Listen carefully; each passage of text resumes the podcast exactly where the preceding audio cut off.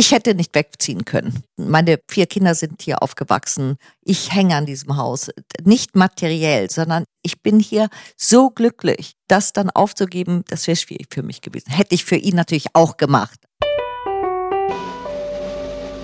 Our House, der Salon-Podcast. Moderiert von Anne Petersen und Antje Weber. Präsentiert von Cartier.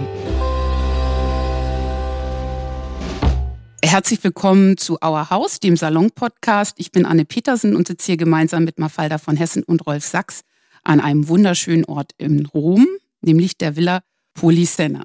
Wir haben hier ja auch fotografiert und ich freue mich wirklich sehr, hier zu sein. Es ist wahnsinnig heiß und als ich hier ankam, bin ich durch den Park spaziert und am Tor war jemand, der mich reinließ. Das heißt, ich habe nicht geklingelt. Und dann äh, habe ich mich durch die Küche reingeschlichen. Da war dann zum Glück jemand. Es war Christian. Ja. Es war natürlich nett, dass Sie, Frau von Hessen, mich dann gleich empfangen haben. Und Sie, Herr Sachs, hatten sich hier in dieses Wohnzimmer, ich würde es mal eher Salon nennen, zurückgezogen. Und das ist sehr schön, weil es hier eben zumindest etwas mildere Temperaturen hat und nicht ganz so heiß ist. Frau von Hessen, Sie kennen ja dieses Haus schon sehr lange. Sie sind hier als Kind schon gewesen. Damals hat Ihr Onkel hier gelebt. Was sind denn so Ihre ersten Erinnerungen an den Ort? Für mich war Italien exotisch, Rom exotisch. Als ich hierher kam, faszinierte es mich, in so einem großen Garten zu sein, diese Hitze zu spüren, das gab es in Norddeutschland nicht, als ich klein war. Und dann natürlich auch das italienische Essen. Ich habe mir nicht so genau das Haus angeschaut und so weiter. Man ist ja Kind. Ja. Insofern war es anders. Es war eher die Hitze, das gute Essen, die andere Sprache. Das war das, was mir so jetzt im Sinn kommt. Und dann, ja, das Kolosseum, das fand ich ganz toll. Die Villa hat ihre Großmutter von ihrem Vater geschenkt bekommen, der italienische König, zur Hochzeit. Ja, zur Hochzeit. Das war ein Grundstück, wo nichts war. Hier war ein kleines Gartenhäuschen drauf und drumherum waren ein paar Weinreben und es war eigentlich ganz karg. Aber mein Großvater war eben Architekt und liebte Gärten und ich würde auch sagen, dass er Gartenarchitekt war, weil er hat hier in, Rom sehr viele Gärten auch konzeptiert und da sind sie mit einem Enthusiasmus rangegangen, dieses Haus zu kreieren, wie alles andere. Also es wurde in den 20er Jahren gebaut. Ja, sie hatten einen Architekten genommen, der die Arbeiten besichtigen mussten und äh, ausführen mussten, aber mein Großvater hat das ganze Haus konzipiert. Er hatte im Sinn, die mussten eben auch empfangen und er liebte oder sein Ideal war Peter der Große.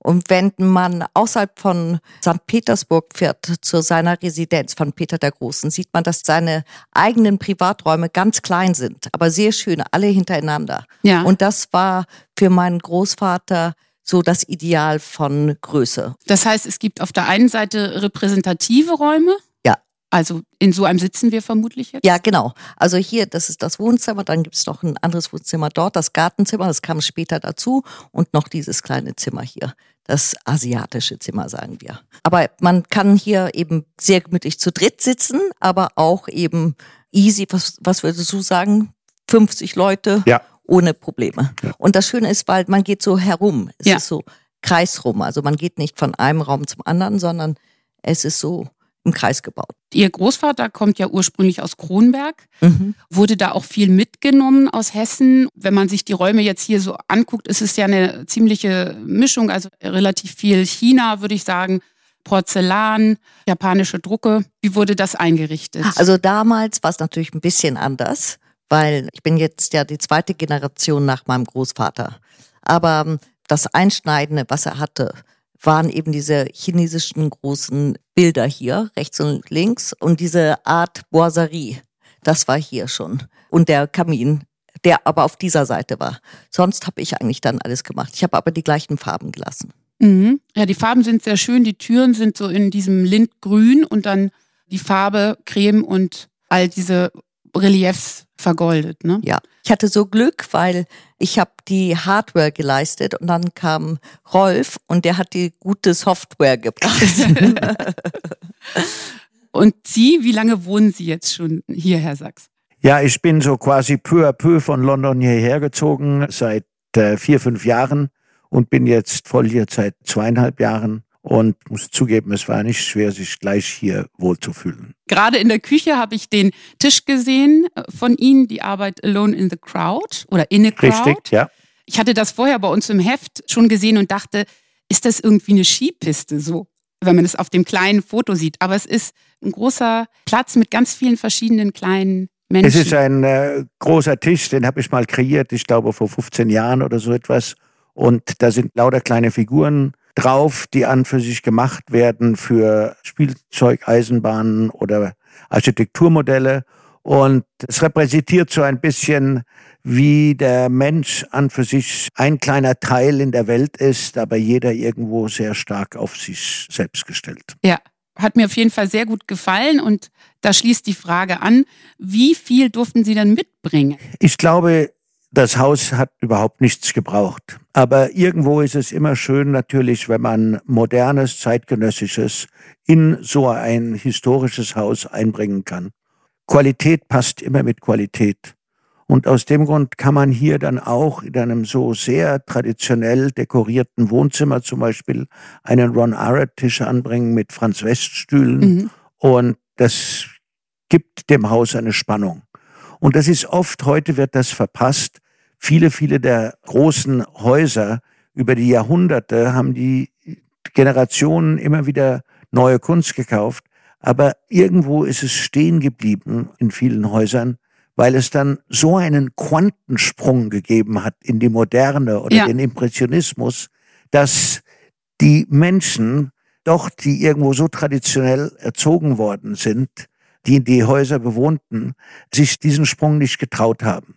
Wo man das am ehesten sieht, ist in Frankreich. Aus dem Grund ist das hier ganz toll und wir haben auch überhaupt keine Diskussion darüber, Sie findet das äh, sehr wahrscheinlich noch toller als ich. Ja, ja, eben. Ich war mhm. so glücklich. Ich hatte ja diese ganzen Möbel. Ja. Und ich meine, dann was Neues zu kaufen. Ich bin immer für Recycling. Ja, ja. Aber natürlich hätte ich gerne schon vorher die Cabana Brothers Stühle gehabt. Daran habe ich nicht gedacht. Das hat er Gott sei Dank mitgebracht. Ja, ja. Also die Sammlung ist ja auch beachtlich. Also Josef Beuys, Bernd und Hiller Becher, Andreas Gurski, Candida Höfer. Sowas hat ja nicht jeder in der Küche hängen. Emmy Knöbel, Rosemarie Trockel, Thomas Ruff, Fischli und Weiß. Die Küche haben wir ganz lustig gemacht und das ist per Zufall so gekommen. Hatten wir gar nicht so am Anfang absichtlich gedacht. Wir haben gedacht, okay, in die Küche können wir moderne zeitgenössische Kunst hinhängen. Und dann haben wir gemerkt, oh, plötzlich, oh, das ist alles Düsseldorfer Schule.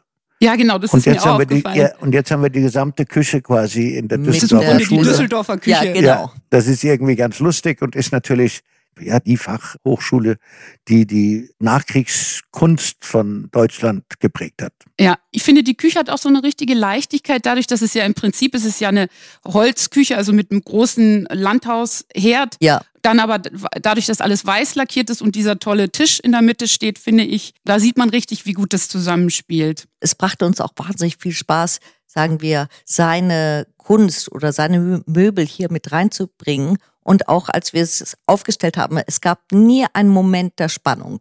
Mhm. Also nein, ich mag den nicht hier oder ich finde den Fischli im Weif, der gehört nicht hier hin und so weiter. Das ist echt toll. Ja, in dem Salon, der da ist, ist das nicht Fischli und Weiß und man sieht es gar nicht auf den ersten Blick. Ja, das ist eine Installation von Fischli und Weiß und noch dazu ist die genau im Ton des Raumes.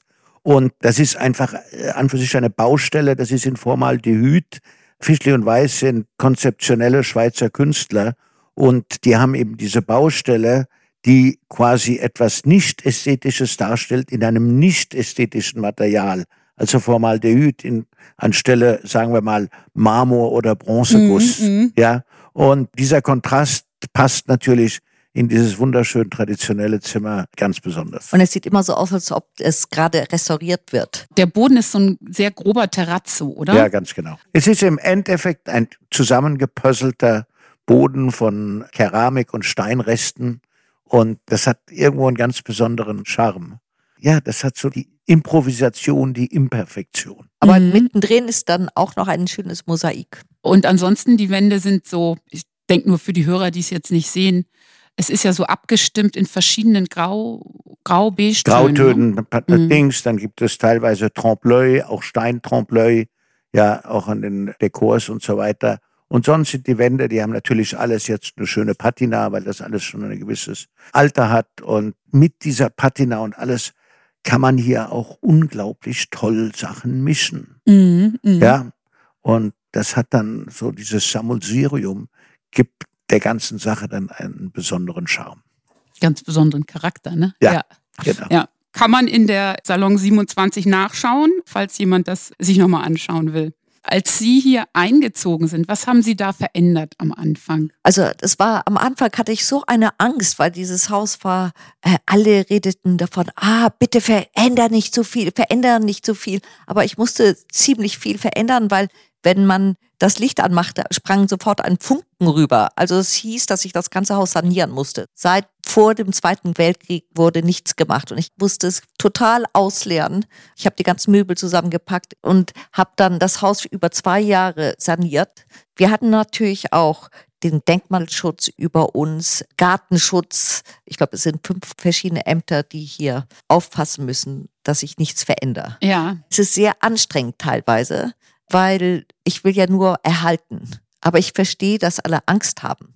Und dann sage ich mir, es kann doch nicht sein. Das Haus hat mein Großvater mit seinen eigenen Händen gebaut. Das ist 1922 gebaut worden. Natürlich muss ich ein paar Sachen ändern. Ja, ja. Ähm, und die Sachen werden auch immer akzeptiert. Also mhm. ich würde jetzt nicht die Proportion des Hauses ändern, aber auch nicht die Farbe wirklich. Aber genau, trotzdem, die Farbe ist so ein Terrakotta, ne? Ja, Terrakotta. Es wird teilweise in Rom natürlich da das hier eine antike Stadt ist, wird das ein bisschen übertrieben.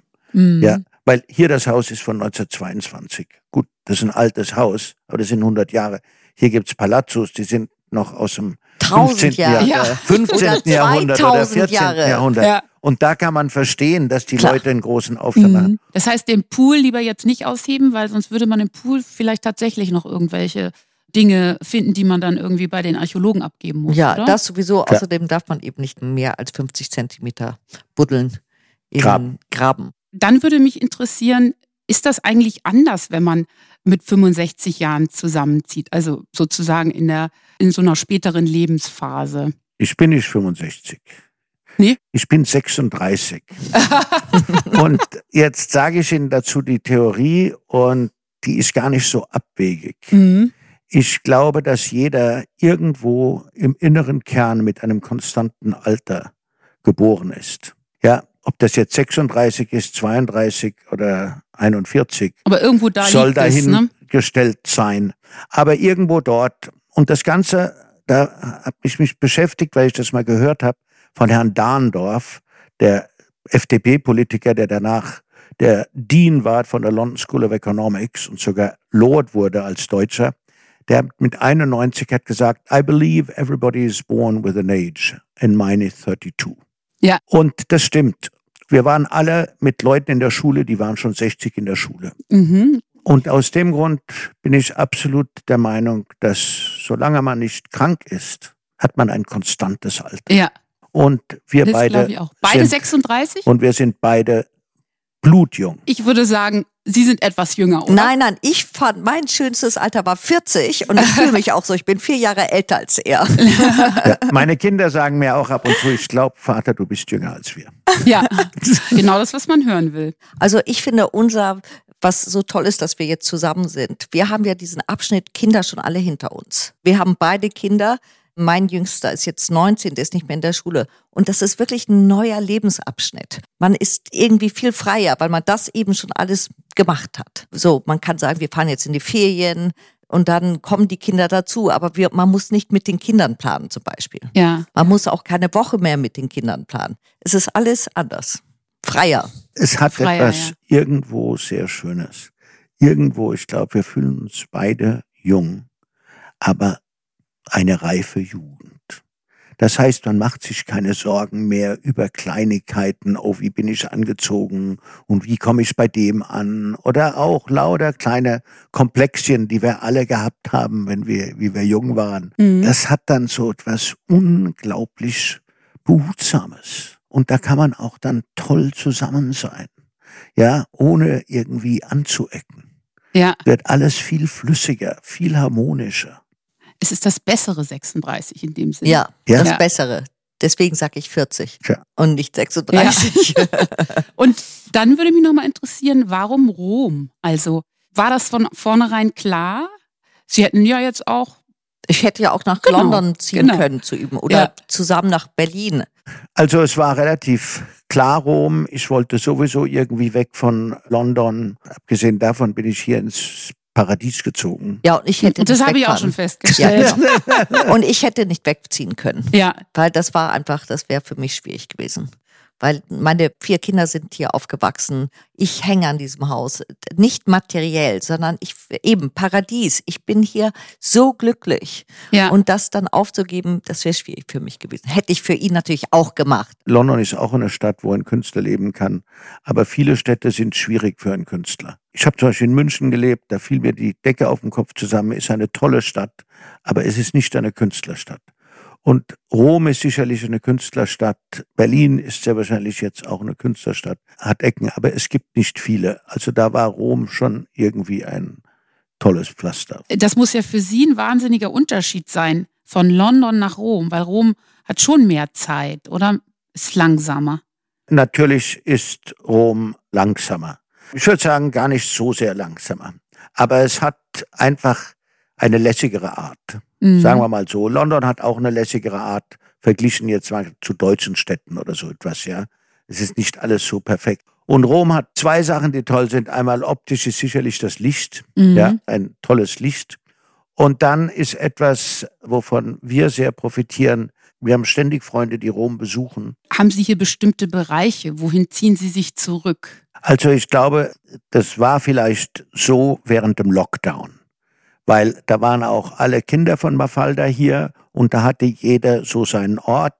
Ich war unten im Keller, ja, und habe da meine Zooms gemacht und mein Fotostudio gehabt und Wo ich jetzt ihre. Kinder, ja, ihre Kinder. Sie hat gemalt an verschiedenen Orten des Hauses und es ist eine ganz tolle Serie von Interiors entstanden. Ich habe unten Stills fotografiert. Äh, ihre Kinder haben gearbeitet, ob das schulisch war oder für ihren Job. Und da hatte jeder so seinen Ort. Jetzt seit dem Lockdown habe ich mein Studio und da ist der Mond jeden Morgen. Wann haben Sie das Studio eröffnet? Das ist sozusagen der Umzug von London Ja, hierher mit dem ich Studio. bin jetzt endgültig eingezogen im November. Und Mafalda hat ihr Studio immer dort, wo sie halt malt. Das heißt, sie hat ab und zu Auftragsarbeiten in irgendwelchen Palazzos, hier. Palazzos oder Wohnungen Mhm. und male dort. Jetzt bin ich gerade unten und male, wo er vorher fotografiert hat, Ja. während der Lockdown-Zeit. Aber zur Lockdown-Zeit muss ich noch was sagen. Es war so schön, weil dieses, wie viele Familien, wird wahrscheinlich das Wohnzimmer nicht immer jeden Tag benutzt. Mhm. Und während des Lockdowns haben wir uns wirklich angewöhnt, hier richtig zu wohnen. Also gemütlich. Wir haben das Feuer fast jeden Abend angehabt und haben hier unseren Tee getrunken, unsere Drinks genommen mit den Kindern, Karten gespielt, Monopoly gespielt. Ja. Ja, Sie haben ja vier Kinder, also zwei Mädchen, die wahrscheinlich jetzt schon Ja, die sind äh, um die 30. um die 30 Genau. sind, genau. Und dann noch zwei Jungen, die noch etwas jünger sind. Ja, die sind 21 und 19. Auf jeden Fall auch schon aus der Schule Ja. raus. Gott sei Dank. Und Sie haben drei Kinder, richtig? Richtig. Die auch alle schon erwachsen sind. Die sind alle auch erwachsen. Alle aus dem Haus. Er wird bald Großvater. Ja, ich bekomme neue Freunde. Ja, herzlichen Glückwunsch. Ist es normalerweise so, dass Sie dann hier mehrere Gästezimmer haben oder hat jedes Kind noch sein altes Zimmer? Also jedes Kind hat noch sein altes Zimmer, weil sie kommen häufig noch nach Hause. Trotzdem, ich habe wir haben ein Gästezimmer. Wenn die Kinder nicht da sind, werden die äh, Zimmer von den Kindern als Gästezimmer auch benutzt. Aber das ist kein Problem, das sind sie von Anfang an so gewohnt. So war es bei mir in meiner Familie auch. Dann muss man auch schön aufräumen, was auch ganz gut ist. Was macht ein gutes Gästezimmer aus? Ein, eine angenehme Matratze. ich habe schon in vielen Gästezimmer geschlafen, die sahen toll aus, aber wenn die Matratze, das Bett zu klein ist oder zu schmal ist und die Matratze zu alt ist und durchgelegen ist oder was auch immer, dann ist es nicht angenehm. Ja. So, und alle sagen, dass sie immer toll hier schlafen. Kissen. Kissen auch, genau. Bettzeug, gutes Bettzeug, nicht? Ja. So dass das Wesentliche, nämlich der Schlaf, gesichert ist, Ja, genau. Ja, und haben Sie viele Gäste? Ja, ich würde schon sagen, wir haben viele Gäste. Ich meine, dieses Haus ist dafür gebaut. Es wäre auch schade, wenn wir mit unserem tollen Garten, mit diesen schönen Räumen, keine Gäste empfangen würden. Und wir lieben auch Menschen. Und außerdem, wenn man Künstler ist oder malt oder eher fotografiert, ist man ziemlich einsam, weil das macht man ja alleine. Du hast äh, deinen Assistenten, aber ich mache das alleine. Deswegen finde ich schön, wenn ich dann am Abend oder tagsüber zum Mittagessen mal jemanden sehe. Ja, und der Garten. Also der Park ist ja sternförmig angelegt. Die Wege und die sehen sternförmig genau, aus. Die Wege sind es wahrscheinlich, ja, die genau. so sternförmig sind. Ja. Aber dann direkt ums Haus ist ja, es ja direkt ums Haus. Ist es ja so ein bisschen französisch, oder? Also es hat diese ja, also dort ist es auf Hecken. der einen Seite ja direkt ums Haus sind geschnittene Hecken. Dann gibt es diesen Vorgarten hier, der ist sehr französisch, sagen wir. Der heißt aber auf Italienisch alla Romana. Also ein römischer Garten, weil die Römer sagen, dass sie solche Gärten schon vor den Franzosen gemacht hat. Da gehen jetzt die Geister auseinander. Geister Mhm, auseinander. mhm. Und dann gibt es hier noch, mein Großvater hat dann auch noch so einen kleinen pompeianischen Garten angelegt. Wie sieht der aus? Wenn Sie mal nach Pompeji fahren, sehen Sie, dass viele Innenhöfe haben so kleine Brunnen oder eher Becken, was rechteckig ist. Und drumherum sind so rechts und links so zwei Gartenanlagen mit kleinen Treppen. Und gibt es eine bestimmte Tour, die Sie machen abends oder gibt es so einen Spaziergang, den Sie durch den Park machen? Also jeden Montag gehe ich einmal durch den Garten, um zu sehen, was zu machen ist, weil die Gärtner kommen. Ich Mhm. habe eine Firma, die steigen wie James Bond jeden Montag aus dem Wagen und machen alles schön in Ordnung. Dann Mhm. übersehe ich alles. Aber sonst gehen wir gemütlich in den Bambusgarten, spielen mit den Hunden, gehen in den Gemüsegarten, um sich eine Aprikose zu holen, aber sonst eigentlich. Genau, also der Labrador, der hat mich begrüßt und dann Ja. gab es noch einen zweiten Hund, der lag ziemlich faul auf der Mauer. Was war das für einer? Das ist so ein kleiner, blonder. Ja, das ist dein Hund. Erzähl mal, erzähl was über Lola. Lola ist eine kleine, äh, kleine Lakeland Terrier. Terrier und äh, ist an für sich ein Jagdhund und der ist hier jetzt zum Parkhund geworden. Gut. Komme ich nochmal zu Ihnen. Sie sind ja auf Gut Pankow aufgewachsen, in der Nähe von Kiel, also Pferdelandleben. Wie muss man sich das vorstellen? Das Landleben feucht, es riecht wunderschön im Sommer und dieser schöne Geruch von den blühenden Rapsfeldern, das fand ich toll. Aber ich kann mich auch noch genauso an diese langen Wochen im Sommer erinnern, wo es nur geregnet hat. Also so. Aber traumhaft. Interessant, wie der Geschmack hängen bleibt. Mehr Geruch. als das Visuelle. Der Geruch, Genau, der Geruch. Ja. der Geruch. das ist schon ja, erstaunlich. Ja, Genau. Toll. Also gerade Rapsblüte, ne? Ja. Ja, ja. Also ich habe auch viel Langeweile gehabt. Ja. Also wenn meine ganzen Freunde zum Strand gefahren sind, weil ihre Eltern da waren und wir keinen hatten, der uns zum Strand fahren konnten. Und dann war plötzlich hitzefrei und wir gingen durchs Dorf und wir hatten Langeweile. Ja, was ich auch total gut nachvollziehen kann, ist dieses Geräusch von Reifen auf dem Kies. Genau, das stimmt auch. Ja, da, Reifen da, auf da dem passiert Kies. jetzt was. Genau, Da kommen Gäste. stimmt. Am Wochenende waren dann häufig natürlich meine Eltern dort und die hatten dann ihre Gäste, die ankamen und dann wurde es immer spannend oder dann gab es, das ist zwar jetzt nicht mehr so in, aber unsere Jagden zu Hause, es war so eine tolle Tradition. Es ging gar nicht mal darum, dass da was abgeschossen wurde und so weiter, sondern einfach nur, das Haus wurde vorbereitet, so wie für Weihnachten Genau. dekoriert. Es wurde, es roch überall köstlich nach Essen oder nach frischen Blumen, die extra gekauft wurden und frischer Seife im Gästeklo. Das waren alles so Sachen, die fanden wir als Kind toll. Aber in der Zeit, in der Sie dort gelebt haben, haben Sie in Kronberg gelebt, richtig? Richtig. Sie kennen sich ja seit 40 Jahren. Wo haben Sie sich eigentlich kennengelernt? Wir wissen es beide nicht ganz genau. Aber ich kenne natürlich, was weiß ich, wir haben uns sicherlich ganz früh schon bei irgendwelchen Hochzeiten kennengelernt. Wir haben uns nicht in Kronberg kennengelernt, weil ich bin weg von Kronberg, da war sie noch nicht geboren.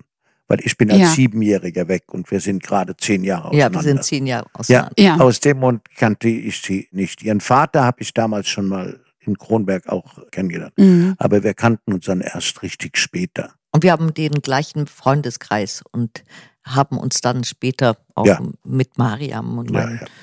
Ex-Mann Mhm. häufiger getroffen. Ja. Eben einfach auch schon eine Freundschaft über viele Jahrzehnte. Ja, ne? Wir, haben, Immer. wir sind der identische Freundeskreis, äh, Ja. diese identische Altersgruppe. Mhm.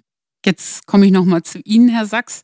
Sie sind ja Designer, Künstler und der Sohn von Gunther Sachs und pendeln ja zumindest bisher zwischen St. Moritz und Rom. Und St. Moritz haben Sie ja das alte Olympiahaus renoviert. Das ist ja auch ein ganz interessantes denkmalgeschütztes Gebäude. Ja, das war in St. Moritz hat quasi die ersten Winterolympiade stattgefunden und da haben die damals relativ schnell in ein paar Monaten haben sie einen, ich würde sagen mal Olympiapavillon gebaut mit einem Turm.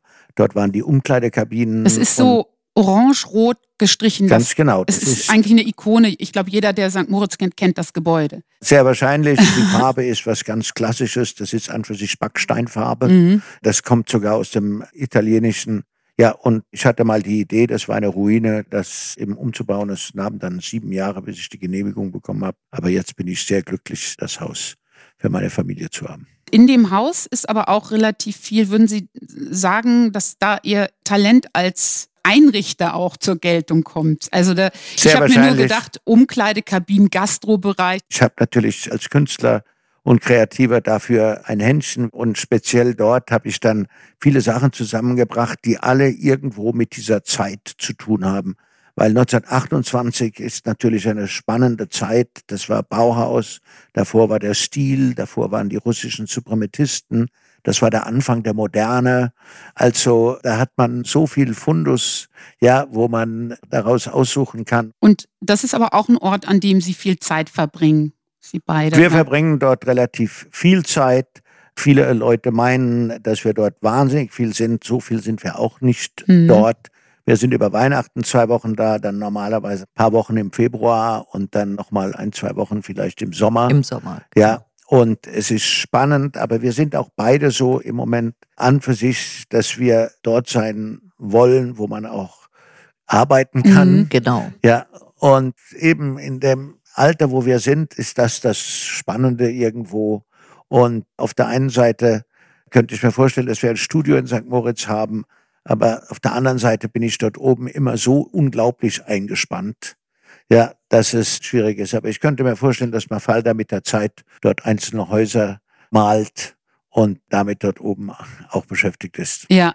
Mhm. Aber grundsätzlich würden Sie sagen, dass man nicht mehr so viel reist? Also, wie ich hierher kam, wollte ich sowieso in einen Lockdown gehen für mich selber. Davor lebte ich an Flughäfen und flog fast jeden zweiten, dritten Tag. Und dann kam fast glücklicherweise sowieso der Lockdown, kann man nicht so sagen. Aber ich möchte mich jetzt richtig konzentrieren auf meine Arbeit im Studio. Runterfahren, ja. genau.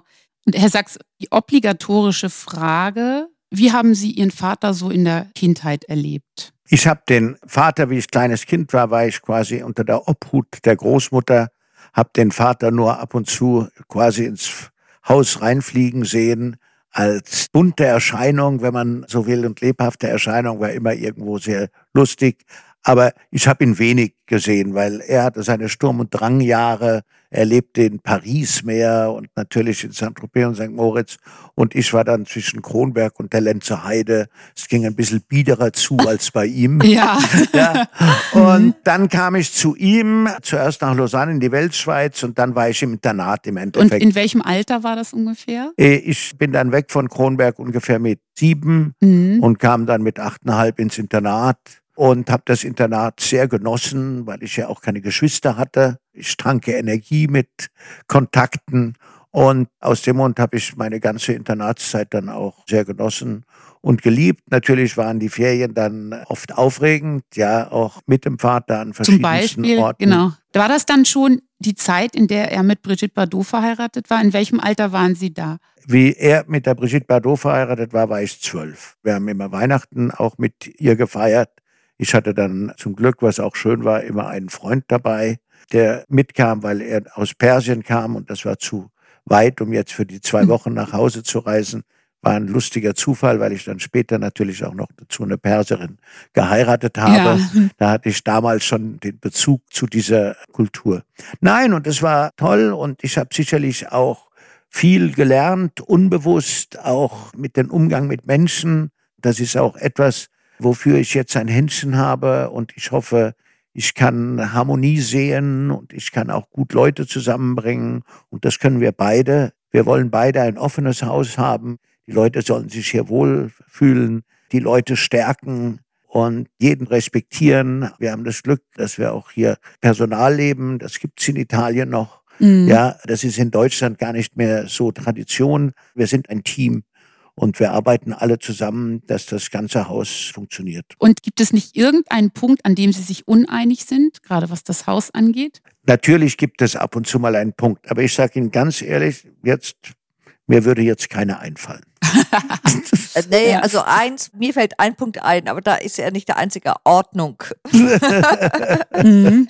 Mit vier Kindern und einem Ehemann, der ziemlich unordentlich ist. Partner, nicht Ehemann. Genau. Nach drei Ehen muss man nicht unbedingt nochmal wieder heiraten. Wir haben beide unsere Kinder aus dem Grund, wir wissen, dass wir für immer zusammen sind. Aus dem Grund braucht es das nicht.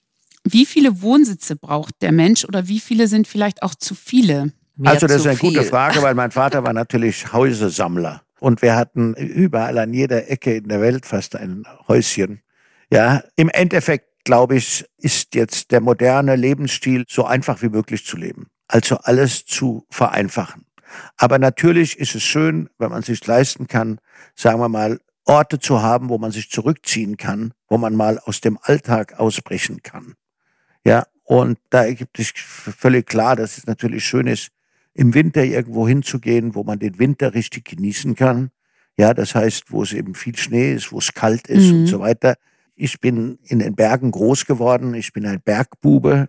Ja, sie ist am Meer am oder Meer. am Land groß mhm. geworden, am flachen Land. Und aus dem Grund, also ein Haus in den Bergen ist für mich schon irgendwo wichtig. Und ich liebe das Knirschen des Schnees, wenn man morgens ja aus dem Haus geht. Aber genauso ist es natürlich im Sommer irrsinnig schön, die Möglichkeit zu haben, irgendwo ans Meer zu gehen. Zu und, schwimmen. Oh, ja. herrlich. Ja. Aber ich finde eben, dass man eine Bindung an ein Haus hat, also genau. wie Sie. Ja. Das ist natürlich auch sehr schön und kann vielleicht auch zu viel sein manchmal. Gerade wenn das noch ein Erbe ist, ein vererbtes Haus, dann kriegt man, man, auch die ganzen genau. Altlasten mit. Ja, ja, ne? das stimmt. Aber trotzdem, es ist so schön. Hier sind eben meine Kinder, die ganze Geschichte, die hier passiert ist äh, mit meiner Großmutter, mein Großvater, mein Vater, der mir erzählt hat, wie er hier aufgewachsen ist, mein Onkel, der hier gelebt hat, der Maler war. Viele von unseren italienischen Freunden aus Rom erzählen immer, dass zum Beispiel ihre Eltern auch befreundet waren mit meinem Onkel oder meinem Vater. Das ist schon toll irgendwie, dass das einfach so weitergeht. So. Mhm. Aber meine Mutter hat immer gesagt, wer Häuser hat, ist Sklave seines Hauses. Und ich bin der Meinung, dass es besser ist, sich auf ein Haus zu konzentrieren. Also das ist meine persönliche Ansicht. Und das mache ich hier inbrünstig. Aber ich bin glücklich, dass er Häuser in den Bergen hat. genau. Was macht den Unterschied, ein Haus kaufen oder ein Haus erben? Wenn man dort seine Kindheit verbracht hat, dann hat man dort normalerweise eine emotionale Bindung. Ich habe ein Haus in Bayern, da hatte ich eine, ein bisschen eine emotionale Bindung, aber nicht so stark. Und dann habe ich meiner Frau gesagt, so, wir werden jetzt mit den Kindern jedes Jahr dort den August verbringen. Und meine Kinder haben jetzt eine ganz starke emotionale Verbindung mit dem Haus. Ja.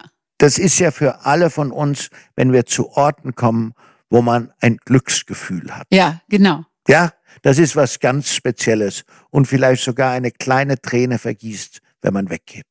Für meine Kinder ist das Norddeutschland. Ja. Als mein Vater noch lebte, sind wir jeden Sommer nach Norddeutschland gefahren für zwei, drei Wochen.